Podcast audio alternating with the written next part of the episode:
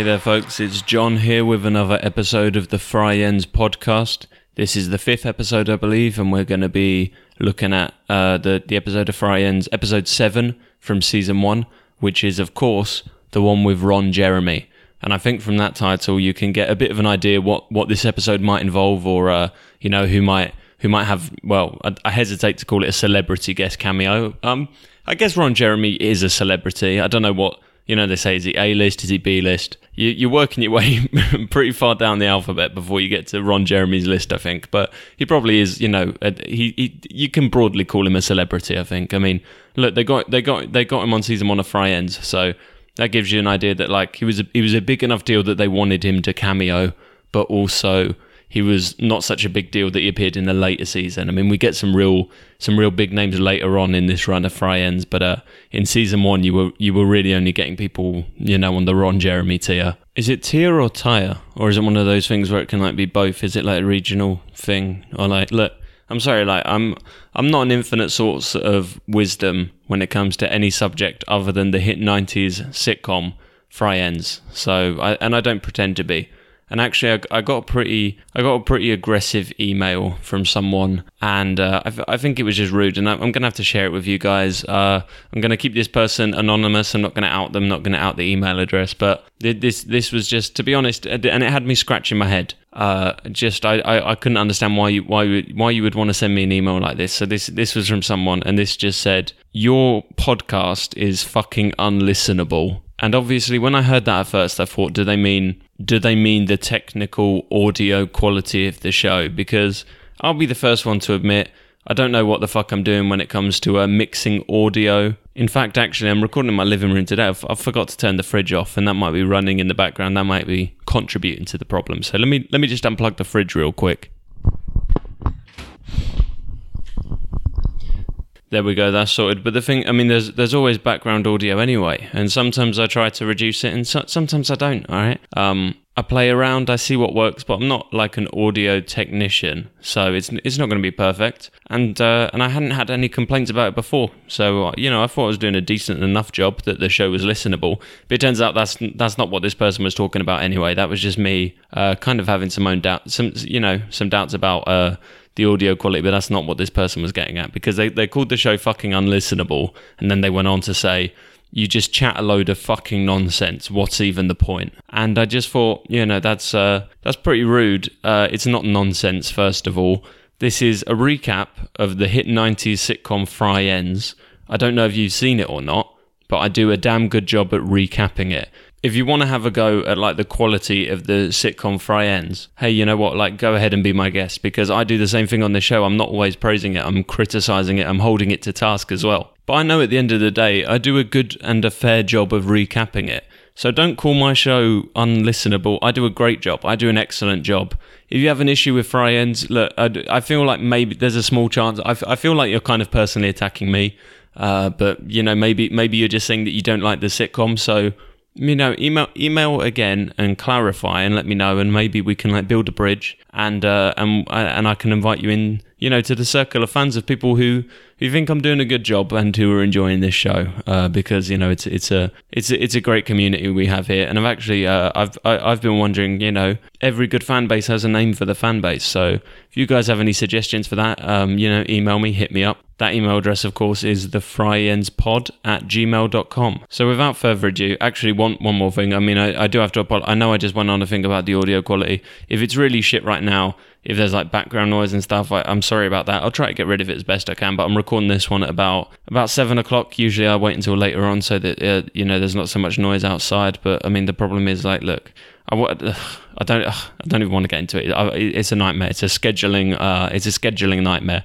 But you know what? who's going to recap Friends for you if not me? All right. So, you know what, person who emailed in, if you're listening to this, you know, why, why don't you send me your fucking podcast of you doing a better job? Huh? Little fucking prick. Why don't you fucking do that? Huh? Give me your analysis of the one with Ron Jeremy. Shithead. You fucking little shit muncher. Okay? Because I'm having a difficult day. I don't need your fucking bullshit. Like, don't, don't, just don't email me. If you're gonna call my show shit, just fuck off. Just fuck off. Okay? Just leave me alone. Just leave me alone. It wasn't even constructive. You little fucking prick. Fucking. Sorry about that, guys. Um, you know, lost my call for a second there. Wasn't the most professional thing to do. Uh, I think it's best if we just get, go right ahead and just jump into the one with Ron Jeremy now. So it's the one with Ron Jeremy. It starts off in Central Perk, where Phoebe is performing a song uh, she's there. She's not, you know, rapping or doing like a diss track as she has done at, at Monica's expense in previous episodes. Uh, she's just playing the guitar, singing some song. I didn't make notes about the song. The song was look, all of Phoebe's music, other than like the diss tracks and like the raps. That that's really good stuff. But it's a weird duality where they kind of they really don't give that stuff much emphasis, and they really most of the time when Phoebe makes music, it's like it's it's it's like acoustic guitar stuff, and that stuff's just uh, you know it's not very good to be honest. It's not very funny either. I know that the point of it is there's supposed to be comedy in the fact that it's not very good, but I don't even find it funny as, as funny as when she, you know, spits on a sick beat or something like that. So anyway, the song, the song was poor. There's a power cut, or the power in Central Perk goes off, and all of the friends uh, were in Central Perk when that happened, apart from Chandler.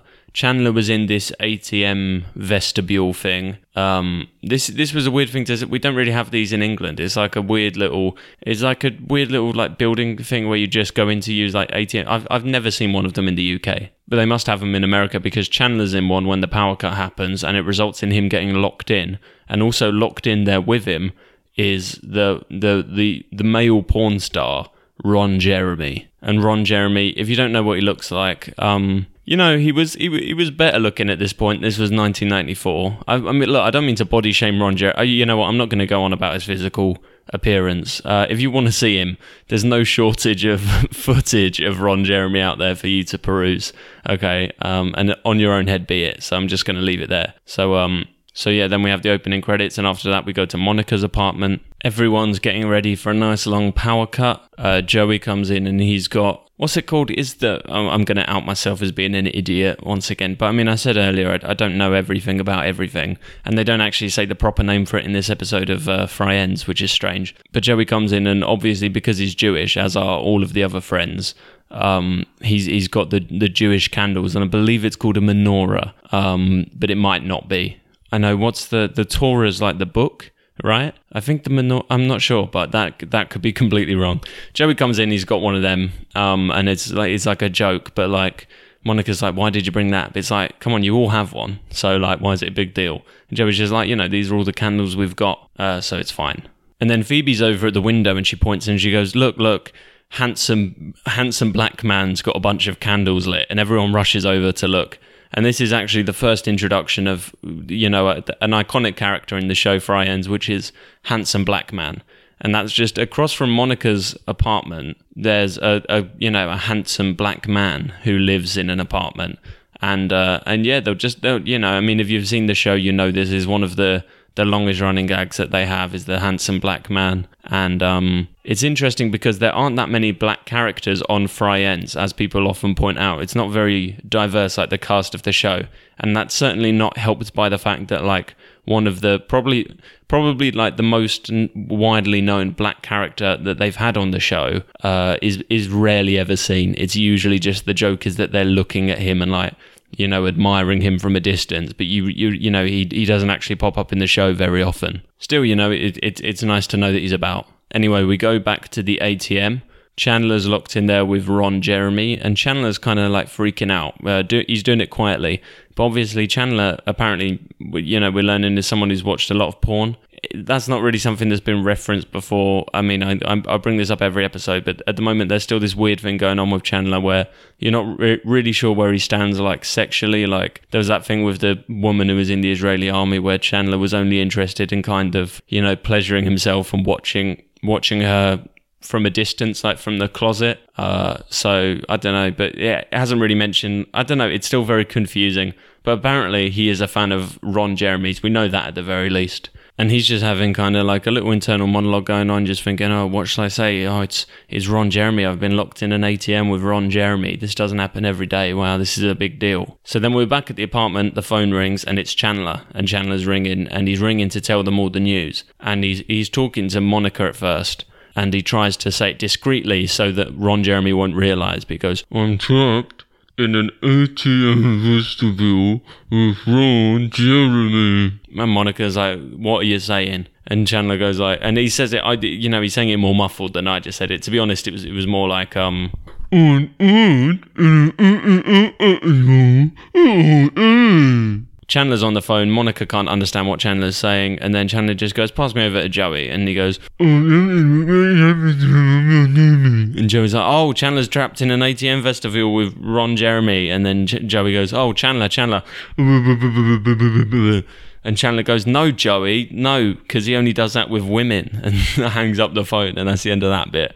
Anyway, um, we'll go back to Monica's apartment because it, it keeps cutting back and forth. So we'll get through the stuff at Monica's apartment because a lot goes down. The friends are talking about the weirdest place that they've ever had sex, and um, you know, Joey says that the weirdest place he's ever had sex is inside of a windmill out in the out in the countryside, which I thought was interesting. Phoebe says the weirdest place she's ever had sex is um is the is the sewer, um, but not just the sewer in New York as well. It was even zanier than that because obviously you knew Phoebe was going to give you you know like a real uh, a real curveball, and she said, "Oh no, it was the sewer in Baghdad." And everyone was like, "Oh, oh, Phoebe, that's just classic Phoebes." But I, you know, like for me, it was a bit too out there. I heard that, and I was just like, I, now I just want to know about that. I don't really give a shit about the premise of this episode. The power cut thing is not really doing anything for me. You know, give me an episode about Phoebe's little field trip she went on to Baghdad. I don't mean to say field trip as if she was in school. That's never implied. I just mean like, tell me about that. That sounds interesting. I don't, I, you know, I couldn't. Me personally, I, I've never watched any of Ron Jeremy shit. I'm aware of him as like, you know, kind of a cultural, not icon, but figure, but you know, I haven't. I, I'm not a Ron Jeremy fan. I don't care about that. Um, I just don't care about this shit going on. You know, just sh- show me Phoebe getting fucked in a sewer in Baghdad. Don't show me the actual footage. Obviously, I understand you can't put that on television, but like, tell me more about that. Tell me more about that. But they don't. It's just it's just like a joke, and they'll go, "Oh yeah, Phoebe. You know, that's that's the kind of weird shit she would do," and they move on from it. Uh, Ro- Ross says that the weirdest place he's ever had sex was in the audience at the Paralympics, and the country on that one's not specified, so I don't know whether it was like an, an American thing or a foreign one. But again, that's a, that's pretty interesting, and that's kind of out the that's out of the left that's out of the left field for Ross because that sounds like he, he specifically says it's not like in the like bathroom in the arena. He says in the audience of the Paralympics, and that just raises a bunch of questions because, like, first of all, why?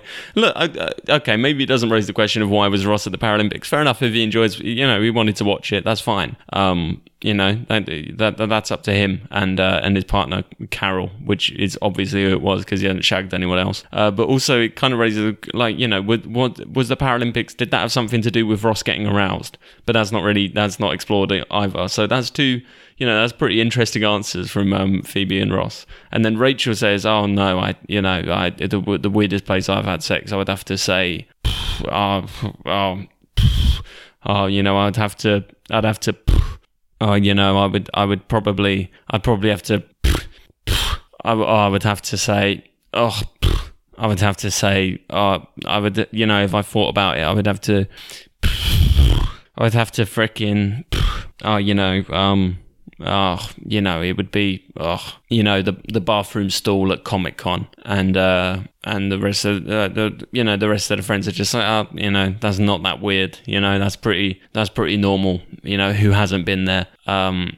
And then it cuts, and Ross is talking to Rachel, and Rachel's saying, "Oh, I, f- I feel like I didn't really, you know, I just haven't had that passion that you guys have had where you've had sex, you know, in the sewers of the sewers of Baghdad. I haven't had sex in the audience of the Paralympics or the regular Olympics for that matter. So I just I feel like I haven't had that same passion in my life. And this is really funny because Rachel, obviously, Jennifer Aniston, a beautiful woman. Ross here. Look, David Schwimmer, look, let me tell you, that guy's cut. That guy, it's surprising. When you see a topless scene in uh, Friends now and then, that guy's buff as hell. All right, that guy, you know, he's um he's the real looker of the bunch, to be honest. In my opinion, I I, I would rank him above Matt LeBlanc. Um, I would rank him above, you know, Joey Trips. I would put I, I would put Davy Schwims, you know, Rossi Gels. But um, the problem here is he's not Rossi Gels, Ross Geller. He's Rossi Gels, Ross Geller. He's got so much fucking gel in his hair in this scene, and he's also wearing this turtleneck that makes him look a little bit like a weird. It, it looks like a bit of a chode. He's just got the rolled up neck of this sweater around his neck, so it's just ridiculous the fact that he's talking to Rachel and saying, "Oh, you know, I've had passion before," and that like she's the one who hasn't had like. It's just like what the what the fuck does this guy know? And Ross is going like, "Oh, passion's overrated," and he's like, "Oh, oh you would know that, would you? You fucking." He looks like a dick. Anyway, he's he's like trying to subtly chat her up. They finish talking, and Joey tells Ross, "Oh, Ross is never gonna happen. You're in the, you're in the friend zone." And to my knowledge, that might be like that might be when that that that might be like the first instance of that phrase being used. I can't think of anything I've heard like friend zone mentioned in before that came before 1994. So maybe I'm wrong, but maybe maybe that's something that this show Friends like coined. And you know, if so, they never get credit for it, which is really strange. But yeah, he says that Ross is in the in their friend zone, and he explains it in a way where I usually think the friend zone is like the idea of it is just you know basically you know losers um, who feel like they're entitled to women just by being nice to them and saying, "Oh, I'm in the friend zone, that's why she won't get with me." Where really the crack with it is like it's just a girl's nice way of like letting you down gently and uh, just being like, "Oh no, oh we're such good friends." When really like they're, they're just like, "No, get away from me, you freak!" Like I'm not interested. That's my you know that's that's that's my analysis of what the friend zone is. Um, but the way Joey explains it kind of makes sense because he he mentions it as, as if like you know you've left it too long and now you're just in this place where you know it's not like Ross has asked and been rejected with that being used as an excuse, but Joey's just saying like she will only see you as a friend at this point, so like she will you know it, it will not even you know. It kind of it kind of sounded like it made sense, and I was like oh maybe there is a friend zone, but then the way Ross acts later in this episode is like no oh no wait I was right before. It, it's just for fucking losers.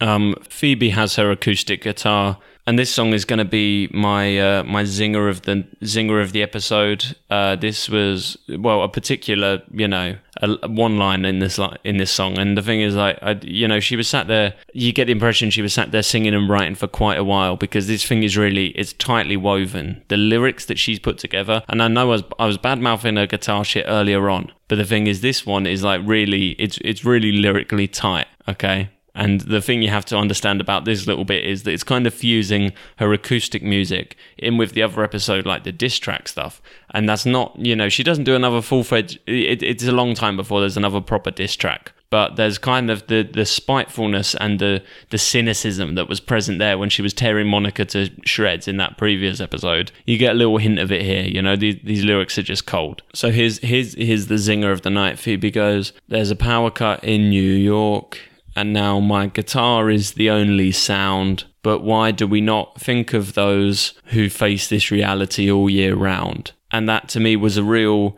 that was a real uh, cutting comment on on uh, on homelessness, and that was something that Phoebe's kind of addressed before, where she has that homeless friend that she has a good rapport with. You know, she had those really playful, tasteful jokes where she was like making fun of that homeless woman um, in a previous episode, and this is one where like you know everyone's just watching this sitcom and thinking, oh, you know, this is good, this is a funny show, and then Phoebe makes a really strong a really strong point. So that that final that final line uh, is the zinger of the night, the one which says, "What about the people who face this reality all year round?" Because that was just like, yeah, you know, you realize all this shit Ross and Rachel were doing. Who fucking cares about that? You know, they at least have a home to live in. Everyone's complaining about this about this power cut. You know, Chandler's locked in an ATM vestibule.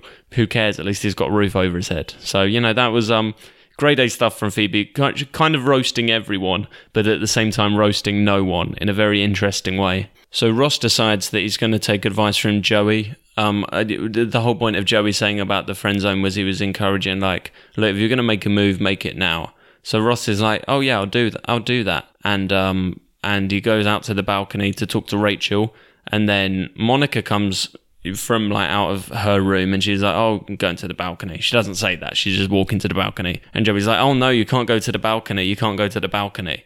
And Monica's like, What why not? And Joey just says, Listen, Monica, I said you can't go to the balcony. So why don't you just pay attention to me? Because I'm a man and I know what's best. And the thing here is that obviously Joey doesn't mean that. He's not, mis- well, the argument could be made that he's a misogynistic character. But what he's doing here is taking, you know, he's taking one for the team for Ross. And he's just saying that as it, you know, he's just trying to like he, but you know, it's clever. It's quite clever for the Joey character. Is he knows that like Monica's not going to obey him on the basis that he's a man. That's not what he's going for. What he's going for, he's hoping to trigger the you know the feminist tendencies that Monica will occasionally have, and he absolutely succeeds at that. So this this was a stroke of genius. Maybe a little bit too out of character. It worked too well. He was thinking he was thinking on his feet too much. But then, I mean, he, he threw out the word rambunctious a few episodes ago, so that really is going to show that in season one, Joey Joey was not an idiot. You know, Joey was actually like he he was street smart And in this case, yeah, he had very good, like practical, real world knowledge. He he knew what he was doing. He handled the situation to perfection. Monica goes up to him, and Monica is just raging at that point, and she's just like, "What, what, what?" And Joey just decides, "Oh, this is working. You know, I'm going to dig myself in further." And he just goes, "The wage gap doesn't exist, Monica. The wage gap is bullshit." And Monica's just like, "You fucking what?" He's like, she's like, "You- I, I do not get this paid the same as male chefs. You think I'm making Gordon Ramsay money? I know I live in this nice apartment, you little cunt. But look." And then she she just jabs him in the chest and goes, "I told you not to fucking cross me." And then and then Joey and her have a really intense like stare down. And then Phoebe starts strumming the guitar in the background, and he goes, "Now Joey has made a mistake because he brought up gender issues." And Monica will cut him until he bleeds. Where did we put the tissues? And uh, and it ends on a light note. Um, and that's interesting because it was very it was very intense. It escalated out of nowhere. There was no sign that it was going in that direction. I mean, obviously brought up a sensitive issue, but then it it just really spiraled. Um, you know, just on a whim. And uh, and luckily Phoebe, I mean Phoebe's been kind of the MVP in this episode. I've criticized her before for being a complete fucking non-entity. Really, in the in the six or so episodes of uh, Friends that I've covered before this one, she's done nothing collectively in those episodes. She has basically done fuck all. Um, but you know, especially in the last couple of episodes, she's she, she's been a ghost. But in this one, yeah, this was great. Um, she really, you know, she resolved the conflict. The other two were kind of distracted by her song, and uh, as we, as we will learn in the future, you know, you don't want to cross Monica when she's like warning you about it. So she kind of saved Joey in this one because Monica had already previously told Joey not to cross her, and then really she was, you know, she was she was getting ready to go here, and then Phoebe kind of curtailed it. And even though, you know, even though her song was about, you know, oh, you know, she's going to hurt Joey and Joey's going to bleed, it didn't it didn't lead to that because it served as a distraction. So it was good. It was good. So we go out on the balcony. I really don't want to dwell on this too much because this was just fucking horrible. Ross is just there, as I said before. He's looking like a dick. He's looking like a dick with the like just his little foreskin jumper that he's got on. He's going, oh, I, I have a I have a question. Maybe uh, sometime I could um. And then out of nowhere, this fucking uh, this this fucking little little boy just jumps on Ross's back, and Ross is like, "What? What? What?" And he's shaking around, and Rachel's like, "Oh no! Oh no! Ross, stop! Stop! Oh Ross, no! Be careful, because there's a little boy on his back. Uh, he's a little bold boy." You know, a little bold boy on Ross's back. And Ross is shaking around as if he's trying to shake him off on the balcony, and this kid's gonna like fall and die you know so that's like it's pretty crazy but it's true it does just like being a funny thing. The studio the studio audience are loving it. They're loving the slapstick comedy of ross shaking around with this child on his back. And it's like this this boy might like fall and die you know? This doesn't seem like a funny scene but the the studio audience, to be honest, um, they weren't really on the pulse with this with this episode, as far as I'm concerned, because they were loving even before the boy jumped on Ross's back. He was just making this big cringy ordeal out of asking Rachel out, and being, "Oh, I wonder if sometime I could," and they were like laughing at it. I was like, "No, Ross is being a dickhead. Ross looks like a cock. Uh, you know, this isn't good." So anyway, um, later on, you know, Rachel and Phoebe are going around the building with this little boy, trying to find the little boy's owner because they don't know where he came from. Uh, there was some kind of confusion in in the power cut, and the little boy ended up outside on the balcony. But obviously, belongs to someone in the building. So they're they're taking this little this little bold boy around the building, and uh, various people are you know failing to claim ownership of him. Um, old, old old man Heckles, this is his first appearance. They knock on Heckles' door, and Heckles opens up and goes, "Oh yeah, that's my boy." And they go, "What?" And you know, since when did you have a boy? And Heckles is like, "That could be my boy." They're like, "This is not your boy." And Heckles is like, "Yeah, that's my, son. Come on, come in, Steve." And the little boy is just like, kind of shakes his head, and they're just like, "You're sick." You're a sick freak, Heckles. Like you tried to abduct a child, right? That's really not cool. And Heckles is just like, no, that's that's honestly, honestly, I swear to God, that is my son. That boy is my son. And they say, well, we, we're not having that, and they just leave. And uh, and I think maybe they, they didn't do enough there. You know, reporting to the police. He, he genuinely like. I mean, they called him out on it. Sure, that's fine. But he tried to abduct a child. You know, that should not be going unreported. Anyway, they're walking around. Eventually, they they fi- they find the boy's owner. Uh, we don't get a proper look at him though. Um, Rachel's like walking, you know, in the dark because her candle went out, and she bumps into someone and goes, "Oh, sorry." And then like a you know a lighter flashes on, uh, but we don't get a proper look. But we hear Rachel going like, like gasping, like, "Oh, wow, wow," like that, you know. And then uh, we see him later on when it cuts back to the uh, the apartment, Monica's apartment. Rachel and Phoebe come back, and the boy is still with them, but the boy is now on someone else's back, no longer on Ross's back or walking around on his own two feet. He's now on this this Buddhist monk's back. They found a Buddhist monk in the building, and the boy is his boy apparently. And the boy just like routinely, he wasn't jumping on Ross's back to be aggressive. That's just how he's transported around. Is he's carried around by people on their backs. And uh, yeah, this is a this is a Buddhist monk. He's not super old, but he's at least he's middle aged. I would I would say he's at least got you know 10 15 years on all of the friends um, and uh, yeah and you know they- they've just got this monk now. And straight away ross is just starts freaking out because rachel's getting a little bit friendly with this monk. The monk doesn't say anything. Uh, the monk has taken a vow of silence. So there's you know he can understand. It seems like he understands english fine. I mean he was living in new york. So you know i have no reason to believe that he doesn't understand english uh, but he doesn't really show any. At the same time, he doesn't really show acknowledgement of it when people talk to him. He kind of sometimes like will nod his head, but not necessarily to answer questions. Like the timing with it isn't like uh, you know isn't perfect, so it's it's a bit of an odd one. But like you know, the monk's there, and Rachel's like talking and kind of like stroking the monk on the arm. And uh, telling anecdotes about the monk and being like, oh yeah, and then we found this monk, and oh, I, I, you know, I, I, my candle went out, and then luckily he had a lighter, and Rachel's like laughing and stroking the monk's arm, and Ross goes, "Yo, that this is funny," and Rachel keeps touching him. He literally says that. He says, "This is funny," and Rachel keeps touching him to Joey, and it's just like, yo, he's the typical friend zone dude who somehow believes that because he tried and failed to ask Rachel out, now he's entitled to Rachel, and he's like, "Oh no, this monk." Oh no, Rachel's touching this monk. And he's like, the monk isn't even making a move on Rachel. She's completely deciding to do that of her own free will. So like, what are you freaking about? Like, surely like that's yeah, she's she's entitled to that. Ross, she's entitled to that, and it's 1994, but still at the same time, I mean, this is uh, to me, it strikes me this is pathetic behavior even back then. This is just really awful stuff. Like Ross is just being a fucking nerd, but he, he just keeps making these snide little asides to Joey like that, and I'm just like, Ross, shut the fuck up. Anyway, the night progresses, and um, Rachel is just getting increasingly friendly with this monk. The monk still really is not responding in any way, but uh, uh, you know, it, it bothers Ross to the point where he feels it's necessary to take the monk to one side, and he, you know, he's like, "Oh, come on, can we can we have a chat?" And he kind of drags the not drags, but like leads the monk over because the monk like he doesn't really move anywhere on of his own volition. Um, so he, he he he goes to one side with the monk. The monk has still got the little boy on his back, and Ross goes, "Hey there, hey. So I, you know, I don't know if you heard, but I kind of rescued your little boy earlier." And the little boy looks puzzled when Ross says this because the little boy knows that's not how it went down. Ross almost dropped him off a balcony to his death. But the little boy doesn't say anything. I don't know if he's also taken a vow of silence or if he's just shy or you know maybe maybe he's a mute. I'm not sure. It's not it's not established. Um, the little boy's not that important. He's, he's used for a few good physical comedy jokes, like when he'll, you know, like when he pulls a face here.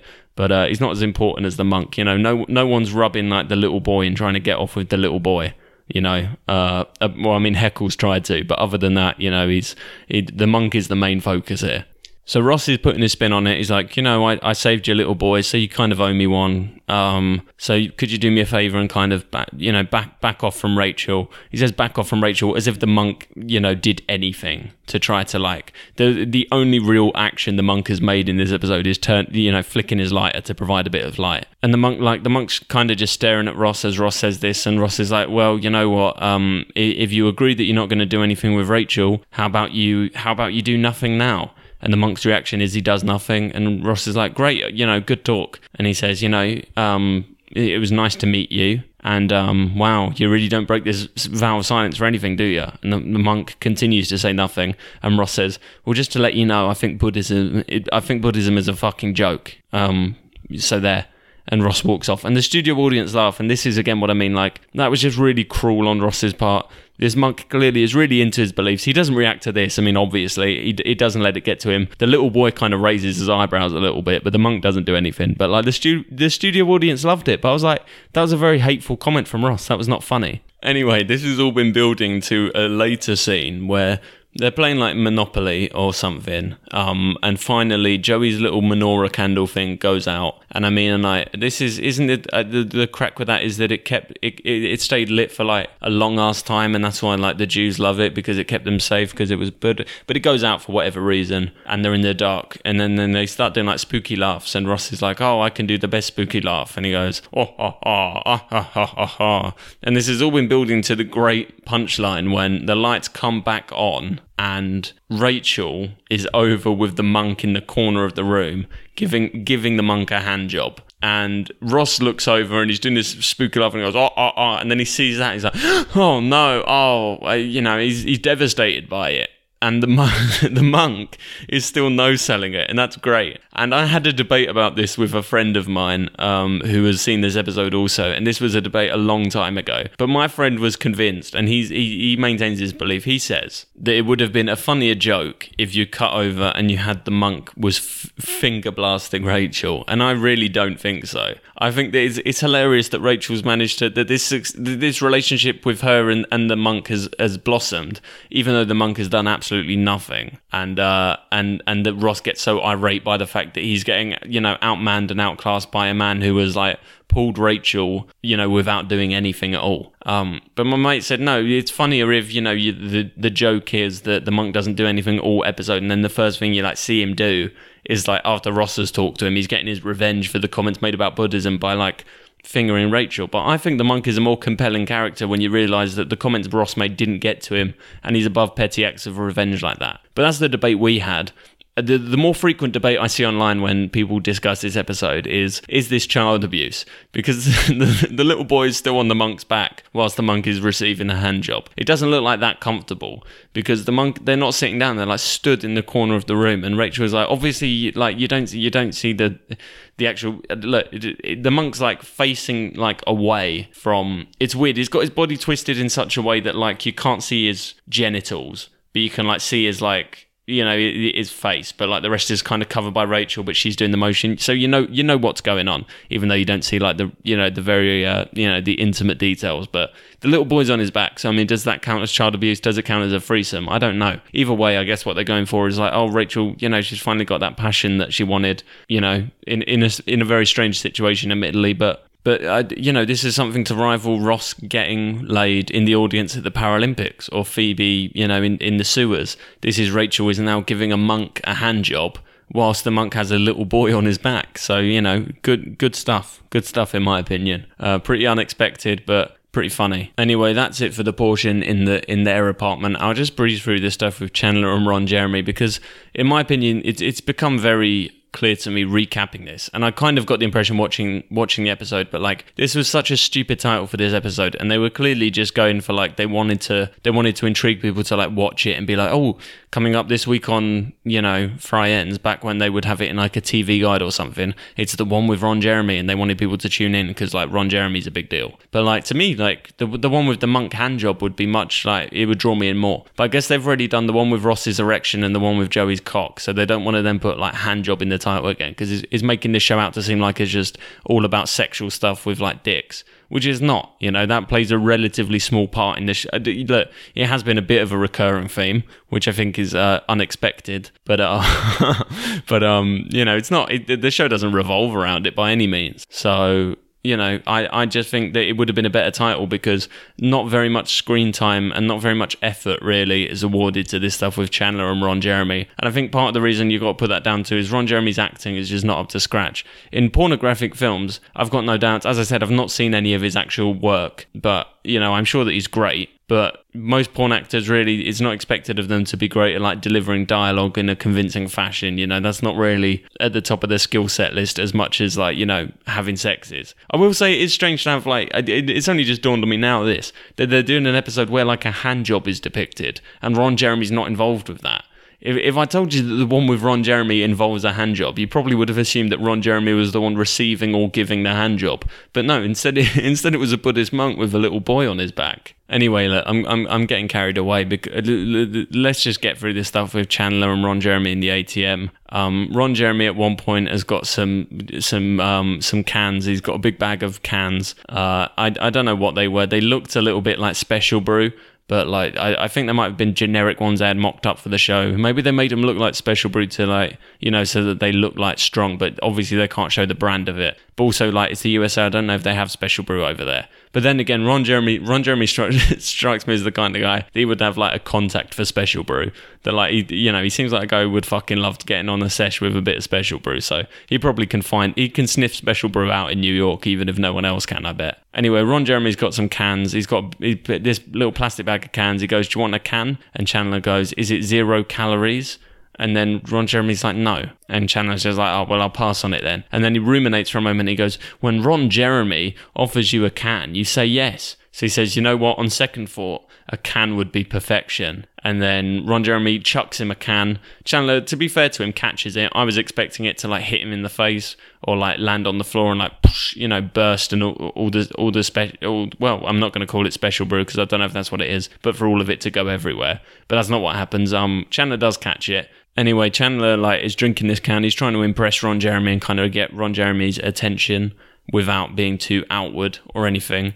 So he's drinking the can and he thinks, I'm gonna, what I'm gonna do is down this can really quickly. And he, you know, cracks it open, knocks it back. He's doing a good job. Ron Jeremy peers over and kind of like, what's what's he doing? Wow, he, he's, he's really going for it. He's going to down this can. And then Chandler, it goes down the wrong hole, the wrong pipe or the wrong hole or something. Um, and he, he starts spluttering and he's like, you know, he, you know, he's have, he's having a hell of a time with it. And uh, Ron Jeremy goes over and gives him the Heimlich. And uh, to be honest, I don't know if you can choke on like a beer. Um, yeah, I'm not sure how realistic this is. Like, if he was eating something, that would make more sense. But you know, they they were having a can, and they weren't. I guess they weren't just gonna like suddenly introduce food as well. Like, you know, the whole the whole point of what they were going for is that like Ron Jeremy and Chandler they bond over the fact that Ron Jeremy saves Chandler from choking on this bev, and then it cuts later on, and they've had a couple of cans each. You see the empty cans strewn about. Both of them are just clearly just wankered, and Chandler's like, you know, he's he's kind of like, you know, he's he's waving around like he clearly can't handle handle his fucking drink like Ron Jeremy can. Ron Jeremy's drinking him under. And they're sat on the floor and um, they've got those little pens on their little, you know, the little chain link things, like the little ball bearing chains that like connect the pens to the counter so you can't steal them. So like Chandler keeps like waving his head back and forth, really like, whoa, whoa, whoa. And there's one of those little pens dangling in front of them. And then he reaches over and like gets another one and he's holding two of them, like one in each hand. And he's like looking at both of them. And then he goes, Ron, Ron, I have a lot of respect. Ron, man, I'm a big fan. And Ron Jeremy's just like, you know, he seems a bit embarrassed. Um, he, he, you know, as I said, his acting's not great, but he does this little bit okay. It's mostly his delivery of those previous lines that when, when he's talking about the cans, he's a bit flat. But in this one, he's like, you know, he does a good job because maybe he is embarrassed. Maybe he's a bit camera shy. Um, I'm not really sure. I don't. I don't know Ron Jeremy personally. Chandler's holding these two pens, and he goes, "Ron, uh, Ron, you know, you know, I'm, I'm, I'm really pleased. I'm proud of you. You know, you and your big, you know, you're long, you're single. I don't know, man. And then Chandler, you know, he's rocking back and forth and he just goes, I couldn't do what you do. And then Ron Jeremy's like, oh, well, you know, thanks. And then Chandler's like, no, dude, I couldn't do what you do. And Ron Jeremy's like, okay. And then, uh, and that's like, the, that's kind of the last you see of that. When we go back to them next time the power cuts over, uh, it's the little, you know, it's the little end credit scene, and Chandler's just passed out on the floor, and he's only got like two or three cans next to him, and uh, Ron, Jer- Ron Jeremy just looks at him, and uh, he goes to leave, and he starts walking away, and then Chandler's like lying there, and he starts vomiting, and the, the, the scary thing is that Chandler's like just lying on his back. So like obviously if he continues to vomit in that fashion, uh, he you know he may well choke on his sick and die. And Ron Jeremy for the second time in one episode goes over and um, nudges Chandler so that Chandler like rolls over onto his side and vomits on the floor instead. And uh, and then Ron Jeremy has his you know his line of the episode. And I think probably some people would like hear about this and expect this to be my zinger of the episode but it was not just because it just because of Ron Jeremy's like delivery. So even though it arguably was the best line, because Ron Jeremy like you know he saves Chandler and he goes, "Wow, you know, usually I'm the one making him choke," and uh, the studio audience give him a big laugh for that one, and that that's like the the note that the episode ends on. So you know, it, you know, it was the big line. It was Ron Jeremy's big line, but to me, he didn't he didn't deliver it very well. You know, it might sound decent when I did it because I'm, you know, I, you know, I'm, uh, I'm trying to put some entertainment value in it, you know. But you could have done it like, wow, you know, usually I'm the one making them choke or something like that, you know, ham it up a little bit. But instead, Ron Jeremy's is like, oh wow, usually I'm the one making them choke. I don't know. It, it, was just it was pretty poor to be honest. Um, and like Ron Jeremy, I don't understand why he's been portrayed in this show like some kind of god uh, saving the life of Chandler twice in one episode. I mean, you know, it's, it's just strange for him to come in and like he's really been treated like he's a big deal. I don't know. It's it's just kind of bizarre to be honest. In hindsight, look, this was 1994. This was before I was alive. Maybe Ron Jeremy was more kind of respected in um you know in pop culture than he is today. Maybe he was seen kind of. I don't know if he you know if he did any notable charity work or whether he had a very critically acclaimed porno or something that would explain why you know he he was on Friends and like they were treating him like he was the shit.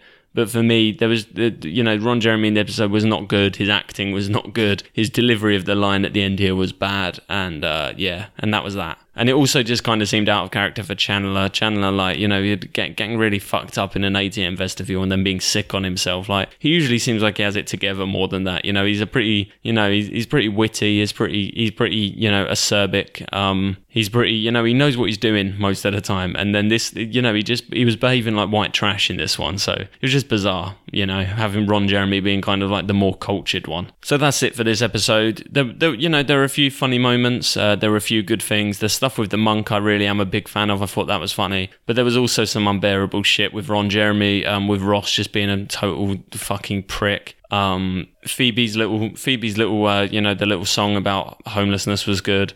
As was Phoebe breaking up the fight with Joey and Monica. And the Joey and Monica thing is really, it's a good slow build that they're doing where they're kind of building tension and it will bubble up and then simmer down. So, you know, that something big is eventually going to happen with Joey and Monica. So that's interesting to like watch out for in the future. But overall, I'd be lying if I can say that this was like a great episode. I think, yeah, I think probably, to be honest, that I think the bad outweighed the good in this one for me. I d- I don't think this one really did it for me. There's a lot to talk about in it. It's significant. You see some characters introduced, like the, you know, the handsome black man and uh, Heckles and that, but really ultimately outside of the monk stuff there's no there's nothing in this particular episode that strikes me as being really memorable. And i think that's the that's the biggest sin you can commit in uh, in television. You you know you want people to be thinking about it long after they've turned off the episode. And i'm still you know i'm still sat here thinking about the sick diss tracks that phoebe was doing a few episodes ago. I'm not going to be sitting here still thinking about ron jeremy a few a few episodes from now i can guarantee you that. I'm not going to be still thinking oh wow you know that was really good when ross was behaving like a fucking petulant child about not getting the girl that he wanted to get with. So that's all I've got to say about this one, I guess. Uh, don't go out of your way to watch it. It, it. it was it was a it was a four out of ten. That'll do it. Um, it's time for time for me to jet off. So um, you know, if you if you were listening, you fucking little you fucking little nerd who emailed in, if you listened to that, well, first of all, clearly it's not that unlistenable because you just heard another fucking episode, and then second of all, tell me if that one was unlistenable. You know, let me know. Email again because I think that was pretty. I think I did a pretty fucking good job there. Okay, that wasn't easy. You know, there was a lot to get through there, and I think it, I I did a pretty fucking solid job of recapping it. So you know, why don't you fucking step to me again and tell me how fucking unlistenable that was? Tell me how that one was a load of shit. Okay, because I provided pretty good fucking insight and commentary on that one. You little fucking punk. Take care, guys. Uh, yeah, I'll be I'll be I'll be back again next week.